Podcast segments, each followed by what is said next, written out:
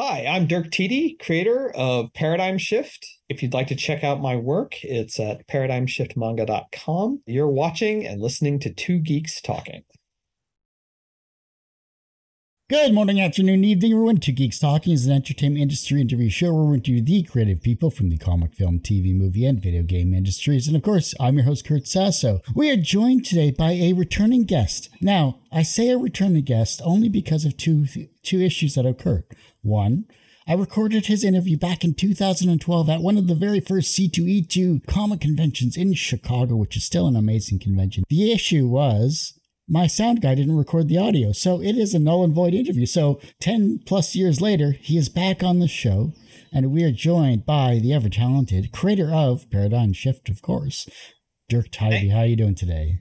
Thank you, thank you. Oh, oh just by the way, it is TD. Thank you. I never ever expect anyone to get that right. Dirk Tiede joins the interview here yes. today. How are you doing? I'm doing great. I'm I'm excited to be here. I'm thank you so much for inviting me to come. Oh, no, thank thanks for coming by. I know your work fairly well because I've been following you for a long time. I've seen your evolution of your your comic style and your evolution to a brand new venture, of course, with an animated series. I'm jumping ahead of myself though. For those that don't know anything about yourself as a creative person, tell us who you are and what you're bringing to Two Geeks Talking. Absolutely. So I'm Dirk Tiede, and I'm primarily known as a comic creator. Uh, I'm known for uh, this series, comic series, Paradigm Shift. It is a werewolf detective story. Got a, two massive volumes out of it. Uh, it's sort of been a labor of love for the last 20 years, and uh, I'm now currently working on the first short animated film based on the series. We're going to get into talking about all that this hour, and that's why I'm here. You know, when I first saw your your comic series and back at C2E2, and I had followed you online as well too, because I had a list of over 4,000 webcomic creators back in the early, late 90s, early 2000s, because that's how many there were, if not tens of thousands more.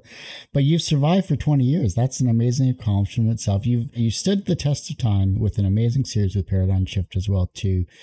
You were right next to, uh, of course, uh, Iron Circus Comics uh, at, at C2E2 back then. So Spike has yes. been doing incredible work with her own works as well too talk about i know it's like 20 20 years and uh, you guys are still around which is incredible to see and from your journey when you first started your web comic to now, what has changed from your creative perspective and maybe the business itself?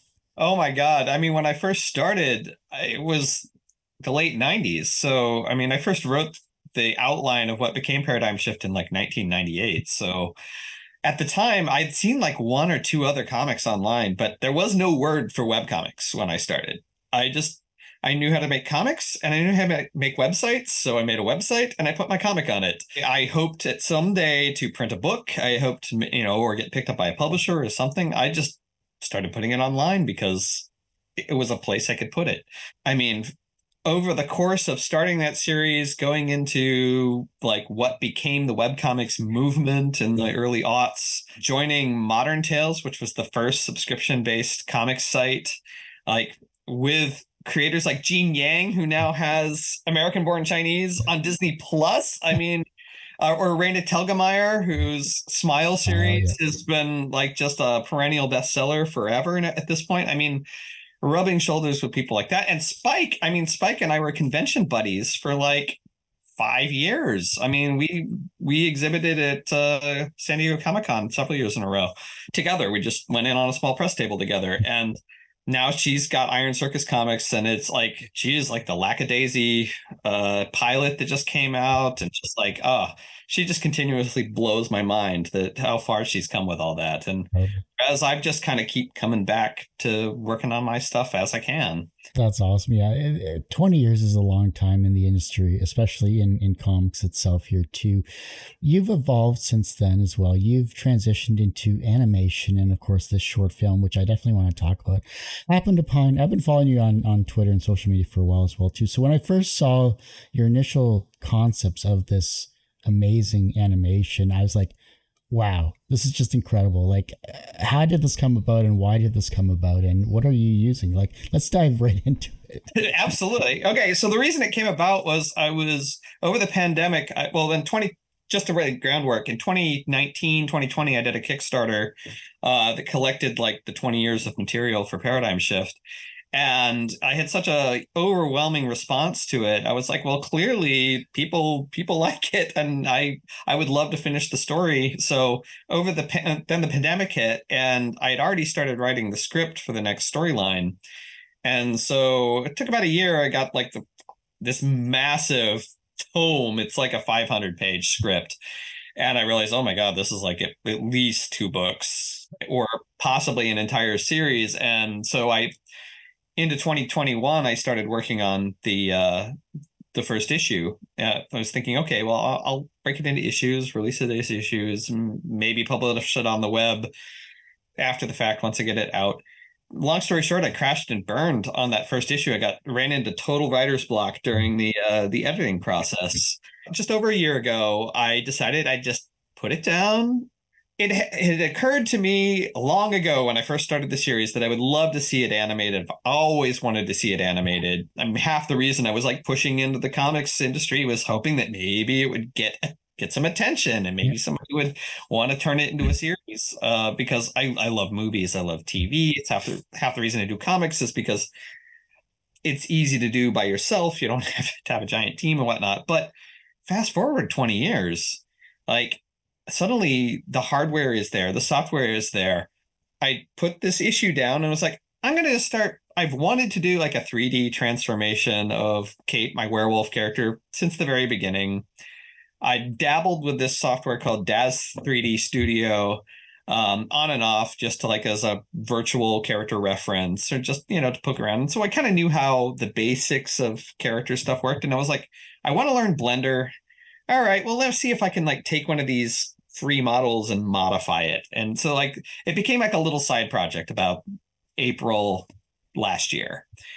And fast forward about about four weeks, I had a completely transformable version of Kate in this uh, version of Daz Studio, and I'd sort of learned Blender. I'd taken like a, a tutorial thing like the summer before. I'd never really, like, so I had the basics of the program, and I had done 3D stuff like way back in the day, but it it's been sort of a an extra tool that I can use, but it wasn't my primary thing. So I sort of like sat down and like just I was I I was just totally obsessed with it.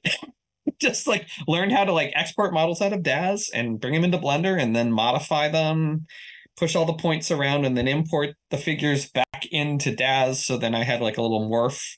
So I had like the werewolf version and the human version. I could just do this little slider and it would transform and go whoop and I was like, oh, this is awesome.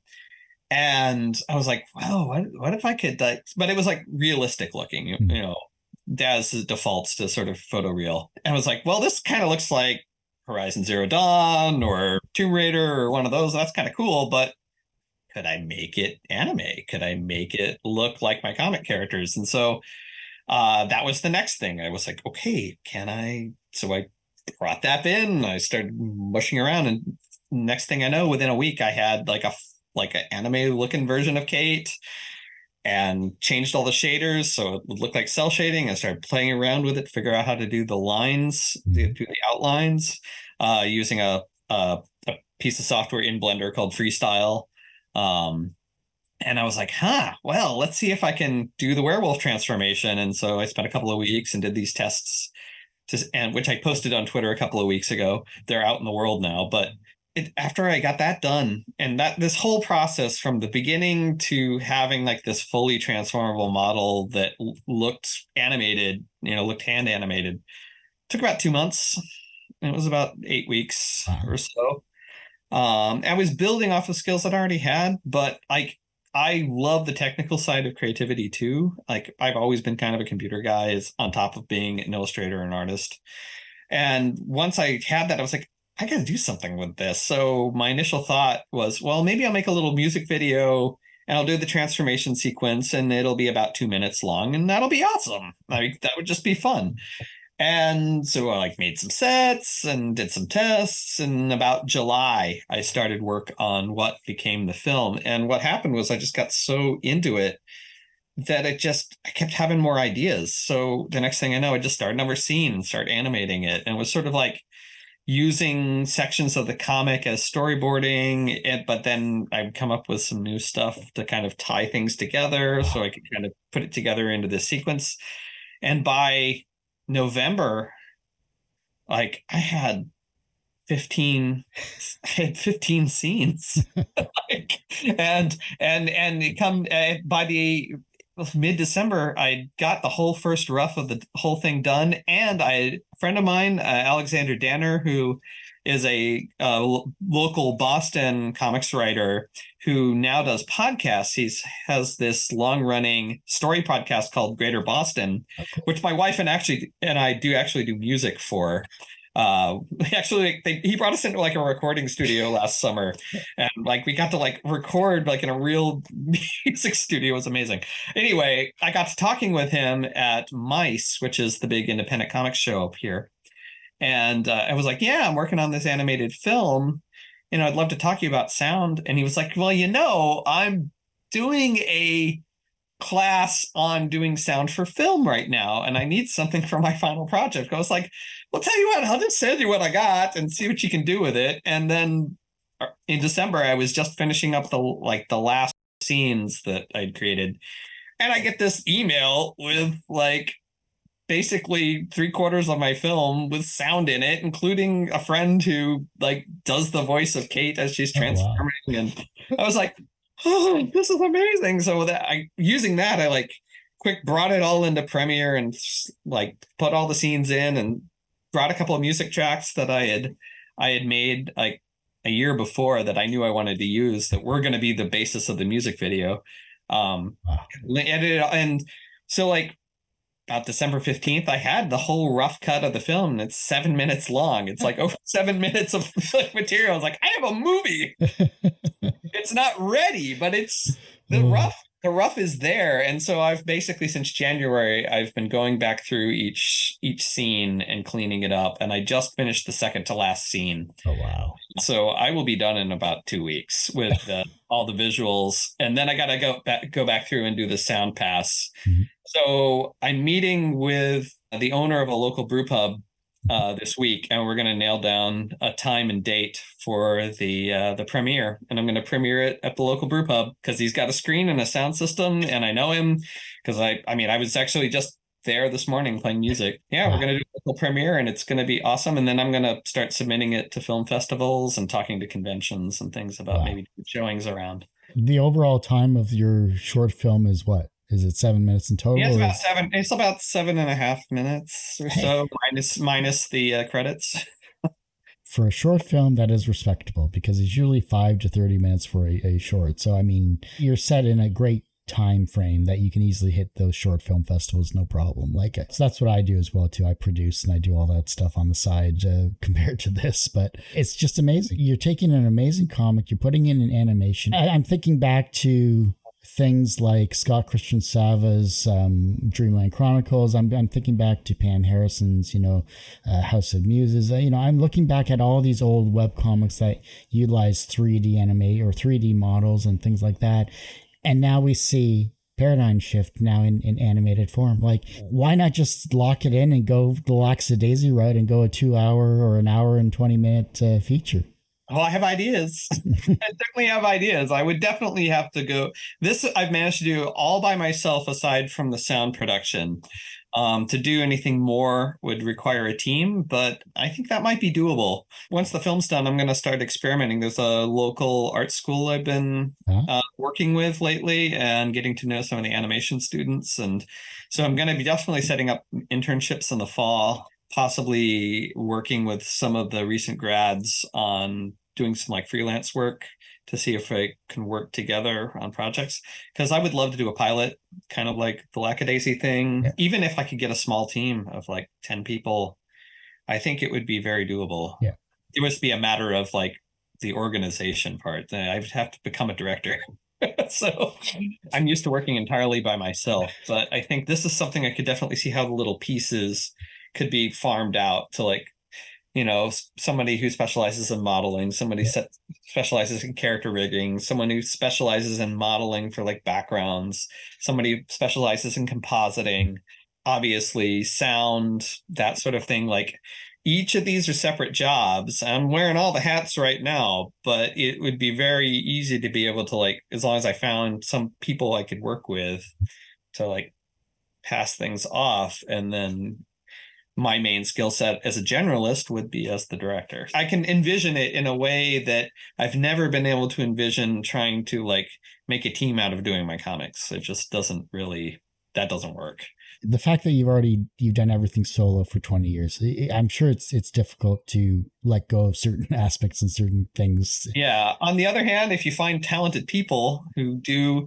like who are better at the thing than you are then have at it yes. I, I might i might be able to i might be able to pry things out of my hands a little bit. I, i'm with you on that. I completely understand. The flexibility of of learning new software is is interesting because it's about time management and it's about allotting your energy into say learning like blender or uh, that other software you mentioned etc yeah. um, i'm thinking back to 3d studio max when i used to do like architectural design and things like that back in the day as well too but what is it about, about blender that just made your process more complete or how did you find the software when you were first working with it? I'm kind of curious from well, a beginner to your current uh, expertise status. Well, when I first started to play with it, um, I was looking for alternatives to SketchUp because uh, I've used SketchUp for like 15 years at this point, but it's now paid. Mm. It's not free anymore. Um, so I've been paying like the annual fee for it, which is, you know, eh, 300 bucks. You know, it's not cheap, but it's not overly expensive either. I always have thought in 3D. I've used 3D packages going back to the mid 90s. So even things in PS, I build sets in 3D and use them to help uh, speed up the background hmm. work mm. These days. Like for at least since the end of part three, like I've I've basically been using 3D models to like speed up that process. And I was like, hmm, Blender, it, this has been around forever. Uh, it's free uh, it can do a lot. I'd love to learn a little more about it. Plus, I was over the pandemic, I was playing a ton of video games. Like I like had not played anything in like 10 years and I came back and like put Windows on my iMac and was like playing the Tomb Raider re- reboots and going like wow. Yeah. Like oh my god, like video games got really good while I was uh, while I was away. It's like suddenly oh they have like decent stories now and like Horizon Zero Dawn just completely oh blew my mind. It's just like, holy crap, what a great game. Like, so I was like, ah, kind of fun to play with some 3D stuff again. Um, so I did like a, a tutorial from a guy, Blender Guru on YouTube. It was like a 20 part series, something. I just made a chair. That's all I did. I modeled a chair. But it taught me the basics of how the software worked, um, you know, the difference between the different modes and how, how you basically move stuff around in it. And so I had sort of a basic understanding of how Blender worked. Just, I mean, that was like two days out of my summer, year and a half ago at this point.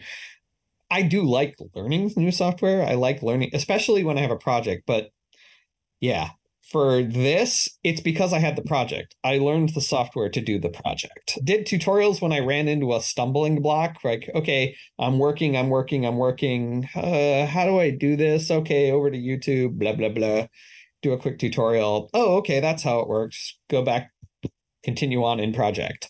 Like basically that's how I've worked for the past year. It's like I haven't been doing as much jumping into YouTube since the since 2023 hit because I've just I know more or less what I need at this point. Now it's just refinement. Although I did take a break in December and signed up for Blender Studio, which is their uh, animation like Blender, the Blender Institute has an animation studio attached to it, and they put out a short film every year, and they share all the assets. They share like tutorials. They like so I I it's like a paid thing, but it's like ten bucks a month to access all that stuff. And I was like, oh yeah, hell that hell yes. And so I signed up for that and did a bunch of tutorials on that and learned a ton about like some of the more nitty gritty details about things like actual animation, doing walk cycles, doing like timing, stuff that I was just sort of winging for for the whole first draft of the film, just using my sense of timing. I mean, also a musician, so I have a I do have a sense of time. Uh, and and my even the comics when I'm writing the scripts, it's like a movie that plays in my head. They characters move around. They they move around. They talk. It's all in my mind's eye. So in some ways, doing the animation once I had the figures all rigged up, I could just move them around and have them do what I want in a way that is pretty efficient. And then I have to go back and clean it up. But so basically, I just use a project to learn any new tool. It's always been that way. And then I just use my research to like help me when I run into a problem. How do I problem solve it? You know, Google's your friend. but it's it's good that you're using your time efficiently to to do what you need. It's not like you're trying to do like a video game or something like that based off of. Although technically, you actually. I mean, that'd be awesome, but no, like that that is definitely something that would require a team. Right.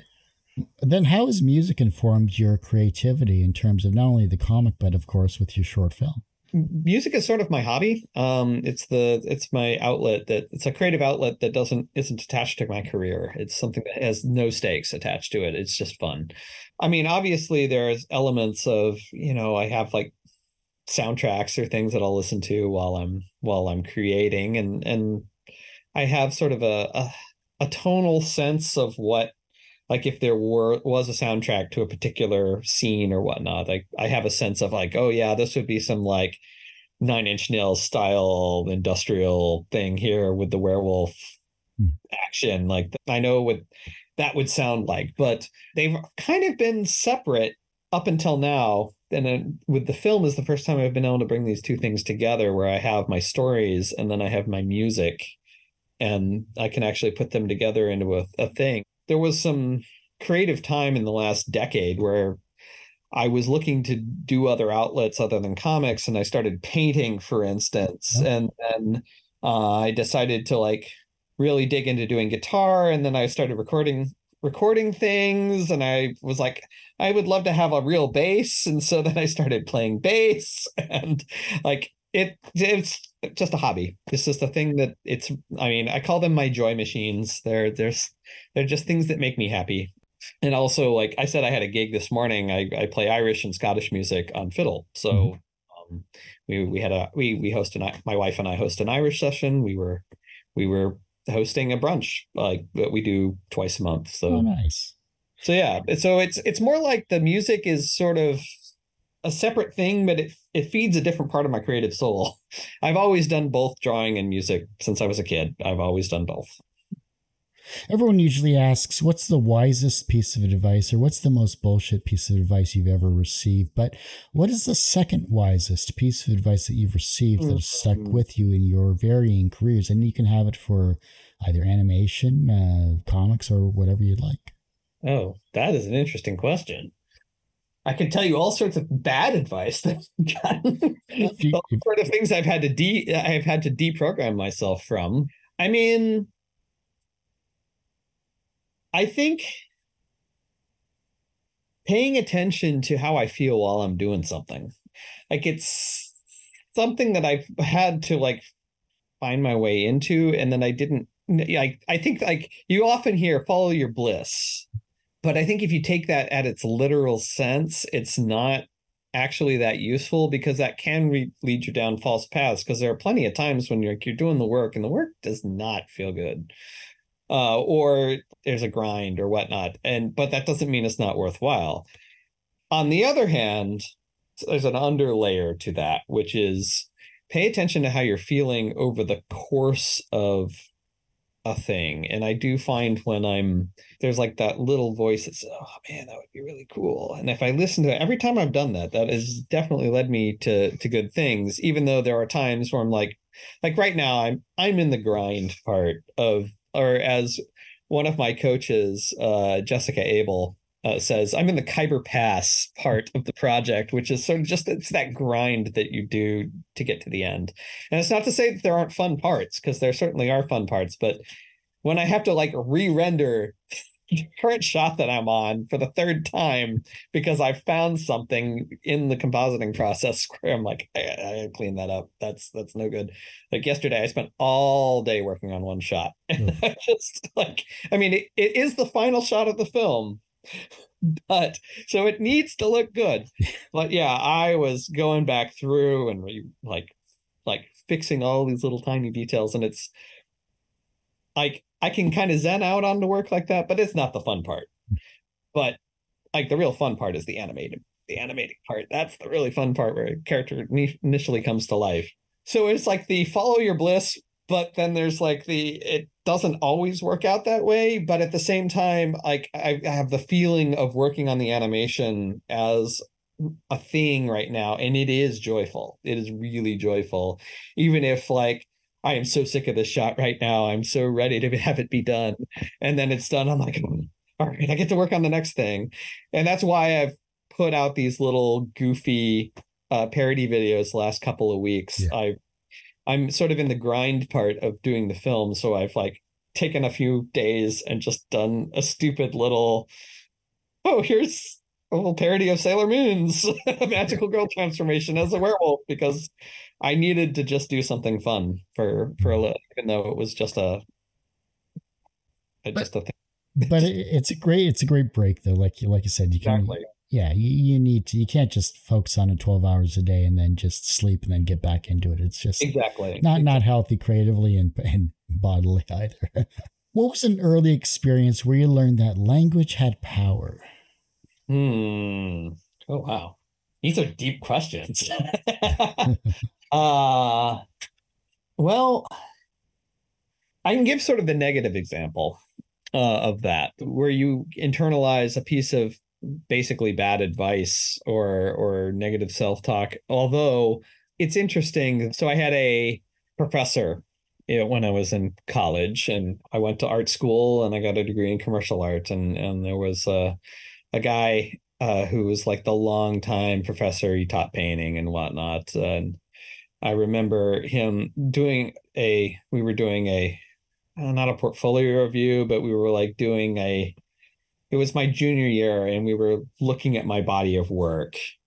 And I remember him like flipping through these drawings and I was so burnt out. Now, if I look back and at the time I was realizing, hey, this is going through a period where I was kind of depressed. But he was like, yeah, your work is weak and uninspired. And wow, did that bounce around in my head for nearly 20 years. and so like that's like a piece of negative self-talk that it took me a long time to realize like, oh, I can trace that back to like one guy.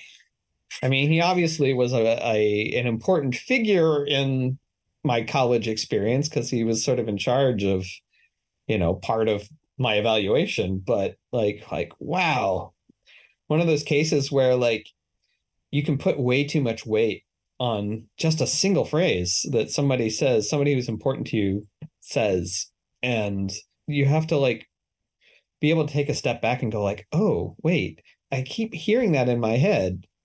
That's something this guy said. Well, why why why do I believe that? Hmm.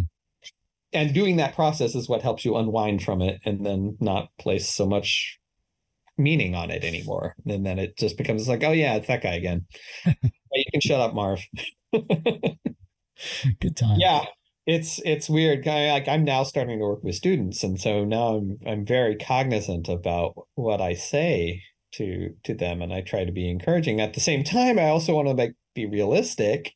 I want to make sure that I'm giving them good good advice, but I also know that those moments where that that helped carry me through was when somebody who was important to me at the time said something you know very not just complimentary but meaningfully like encouraging you know that those mm. those were the things that helped buoy me through those moments where things were not great. We're informed by the people that have mentored us and who have taught us and and we've learned from our own personal experiences as well too. So it's not like well that's it is an open-ended question. It is something along the lines of everyone answers it differently. So your example for for that instance many have said something similar as well too. Others have thought back to a parental figure that have have been that guiding post, etc. You know, there there are a variety of different ways you can you can approach it. But as long as you can work through it and find your own resolution, that's the ultimate end goal, truly, no matter yeah. how it all started. Absolutely. It seems like once you get past like here I am, I'm in my late 40s and I've been doing doing this for over 20 years and realizing that like the last 10 years I've I've picked up all sorts of new skills or built on skills that I had that, you know, got put in a freezer and resuscitated. And somewhere along the line, I had to realize, like, oh, the stuff that I, it's not my skills that are holding me back here. It's totally like my my my headspace, my mind space, like where am I at? That that's the sort of thing that and so that's become the new game. Like how do I how do I get around that? And so like the animation is sort of a result of that, realizing, oh yeah, I this feels good and I'm excited about this, and I think I need to keep exploring that. Small victories. That's what. Well, that's all we can hope for in life. You know, exactly. look back at what we've vict- what we've done, and and go from there. And that's that's a great way. I like that. Is there a comic or piece of animation, either manga or anime or cartoons, that made you feel the way you hope people see this new animated work of Paradigm Shift feel? Oh wow! I mean, there's a several ones that I can think of, but like, I mean, while I could hope to give the impression that the Akira had on me the first time I saw it, I mean, given that was like I was a senior in high school and watching it in a friend's kitchen, and it was totally like a like a dub of a dub of a dub, yep. totally bootleg copy. But I remember like just that completely blowing my mind and like going like, wow, you can make cartoons like this. I mean, obviously that was made from a giant team of really, really professional people, and I I can't say that my my work that I've done in the last year rises to that level yet, but I can aspire.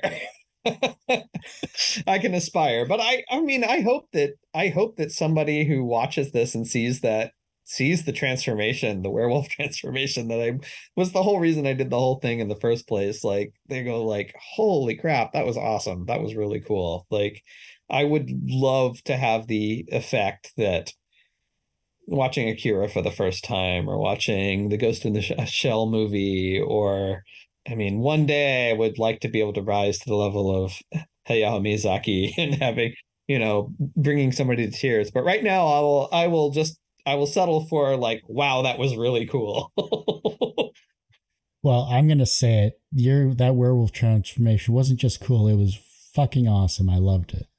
Cool. And that's just like that's that's small slices. I mean, yeah, that's I have not shown at all. Before I jump into my last uh, four questions, fifth one is a fun one. Is there anything that I've missed you'd like to showcase those that are watching or listening to this oh, interview? For those of you who have never read Paradigm Shift before, please go check it out. You can read it at paradigmshiftmanga.com. I've got the whole story up there for now. Um, I still have people that, like go, "Hey, is there going to be more? Maybe eventually." Um, right now, I'm working on a movie, um, but yeah, it, please go check it out. It's a werewolf detective story, and it's like a buddy cop thing that meets the X Files, and in this like lovingly recreated manga form. so I hope you check it out. And then my movie will be out this summer. I'm looking at the end of June. It will be coming out soon. It'll be on my YouTube channel, DT Comics. I used to do two hour webcomic interviews actually when I first started back in 2008. Uh, I did I did one like that a couple of weeks ago with uh, an old friend from Modern Tales who just oh, nice. does live streams and like, we went on for like two and a half hours. It was kind of awesome. That's great. Th- those are good friends to have. Yeah. Everyone has one person that inspired them on their path to where they are today. Who was that for you? I would have to say my mentor in college. His name was Alan Thursby, and he uh, ran a video production company uh, in the town where I was going to school in Decatur, Illinois. I was going to Millikin University, and uh, a friend of mine at school said, Hey, uh, I know this guy through my synagogue. He's looking for an intern. You know, I thought of you. You know, why don't you give him a call? And I did. And he was so warm and kind and he he welcomed me into what he was doing he had this whole video production set up in a, a small office and he basically just turned me loose with all the stuff like i mean this was like 1995 i want to say and he had a whole like nonlinear video editor set up with a like a you know maxed out Mac, and it was hooked up to this whole video editing suite. And I'd never seen full res video playing on a computer before. It was like, oh my God. And then he turned me loose with like Adobe. Uh, it wasn't even Adobe After Effects. It was like After Effects version one. And he just like let me learn all this stuff. And then the next thing I know, I was like doing graphics for like industrial videos. They weren't they weren't exciting, but the fact that I could do like this animation stuff and actually it was going out in the world and doing something was really, really inspiring. And he really built up my confidence in a way that like I would not have had otherwise. Like he was appreciative of what I did. He he he was hands off in a way that let me like learn new things in the style I needed to learn, but he was also like helpful and give guidance and then just welcomed me into his world and just you know, he didn't talk down to me. He would just let me do what I was doing in a in a way that helped him. I don't think that I would have gotten through my young adult experience is coming away as confident and with a sense that I I could do that. I could do the things that I wanted to do uh, if I hadn't had that experience. He went on to like hire me for the summer part time, and then I ended up working for him all the way through uh, the rest of my school time at school, and it was just an amazing experience. I don't think I would be the same person if I hadn't had that. From a professional standpoint, you have been in the comic industry for over 20 years, creating a, the amazing paradigm shift as well too. And the fact that you now have a very, a very amazing and incredible short film is amazing to see as well. So congratulations on both of those amazing accomplishments. Professionally, you're successful in that regard. Do you consider yourself personally successful? You know, that's a that's a good question. I think if you had asked me that 5 years ago, I would have said no. But now I realize like I have the best gift that I could ask for, which is I have time to work on whatever I want. And while Paradigm Shift may not have gotten like any awards or picked up by a major publisher or anything, like I completed I I published six books at this point. I mean, given they're you know one's one's a compilation but i mean i've self-published a bunch of books. I'm now working on a short film and my time is my own. And while the comic itself has never made tons of money it's always paid for itself. When i really think about that objectively i have to say yeah. I mean if i had was just getting out of school like say the mentee i'm going to be working with this summer and looked at myself, I would be like, "Oh my god, I wish I could do that. I, I could be that guy." But five years ago, I don't think I was in that spot. I don't think I would have like realized. I don't think I would have had the perspective to realize like, "Oh wow, I've I've done I've managed to get to this point." Now, obviously, there's I've had plenty of help along the way. It's not this was not a case of me going, and look, I pulled myself up by my bootstraps. I mean, I wouldn't be able to do this without my wife. I wouldn't be able to do this without my friends, my family. I mean, obviously, my readers. In the end, like, what else could you ask for as a creative than to be able to like work on the projects you want to, have them pay for themselves, not be like burdened down by a lot of debt, and have a nice life? How is that not success? You're still alive. That's the main thing too. So alive and healthy, and yeah. you know, now I'm going to the gym. The pandemic kind of uh, put the boot in my butt to go and start getting in shape. yeah, we're not getting any younger. That's for sure. No, I, I can see. I just turned 48, so oh. I, I can see I can see 50 coming up over the horizon and going, you know what? I want to make sure that I'm as in good a shape as I can be as I go into my 50s. The reverse of success is failure. How do you deal with your failures? Well, I mean, it depends on the failure. Um, there are times where it has felt like 2013. I I was in a bad spot and I, I kind of curled up and I disappeared for a while. And for me, when things are not going well, that's usually when I turn off the social media and I kind of go do something else for a while. But at the same time, the other way of dealing with failure, I mean, sometimes you just need a break and then the other other times it's just pick yourself up dust yourself off and try again. Like i've had to do a lot of that kind of thing over the course of working on the film. Well i'll, just i'll run into some problem and i'm like what's going like that totally didn't work. How am i going to fix that? And in which case like i just redouble my efforts. I try something different. There's no really one answer to like dealing with failure. I think in the end, I guess if I had to boil it down to one thing, I'd say be kind to yourself because everybody fails. And in fact, failure is where learning comes from. Like if you if you sailed through life getting everything right the first time around, you might not actually know what it, it was that you did in order to, to, to pull off what you've, you've done. Um, and sometimes I think failure is the way that we actually learn the best lessons, even in times where I felt like, oh, I'm this isn't working. I don't know if I'm ever going to do comics again or whatnot. That really ended up being an opportunity to me to try some other things. In which case, 2013, that's kind of when I started playing music again, like more seriously. I also that led to me learning how to paint and trying a bunch of other stuff. So when I actually did come back to comics, I had a lot more to bring to it and I was inspired again.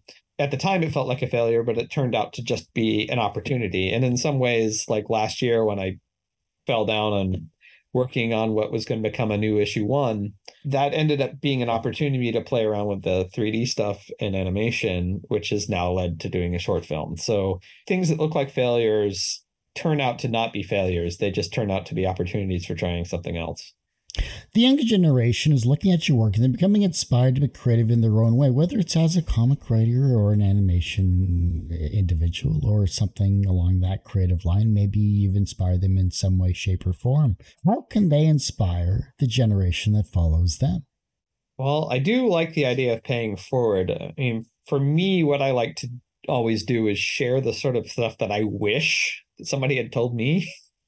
I'm always willing to share about process. I'm welcoming of students to like come in and visit my studio or go I, I went to a high school on thursday to just to go bring my work and share i just think being open and sharing what you're doing at any point along your path when i was just doing comics for a couple of years i started doing this sort of thing so it's just uh, where where i go and share to students. I think just be encouraging, share what you're doing. I absolutely don't think of generations coming up behind me as being competition. I think them as being the people who are going to like bring more cool stuff into the world and that if I can pass a few tools on to help them make something cool too then then that's worthwhile that means that the things that i'm doing don't go to waste i mean it's not just about the work that i've made it's how can i pass on what i've been learning throughout my career.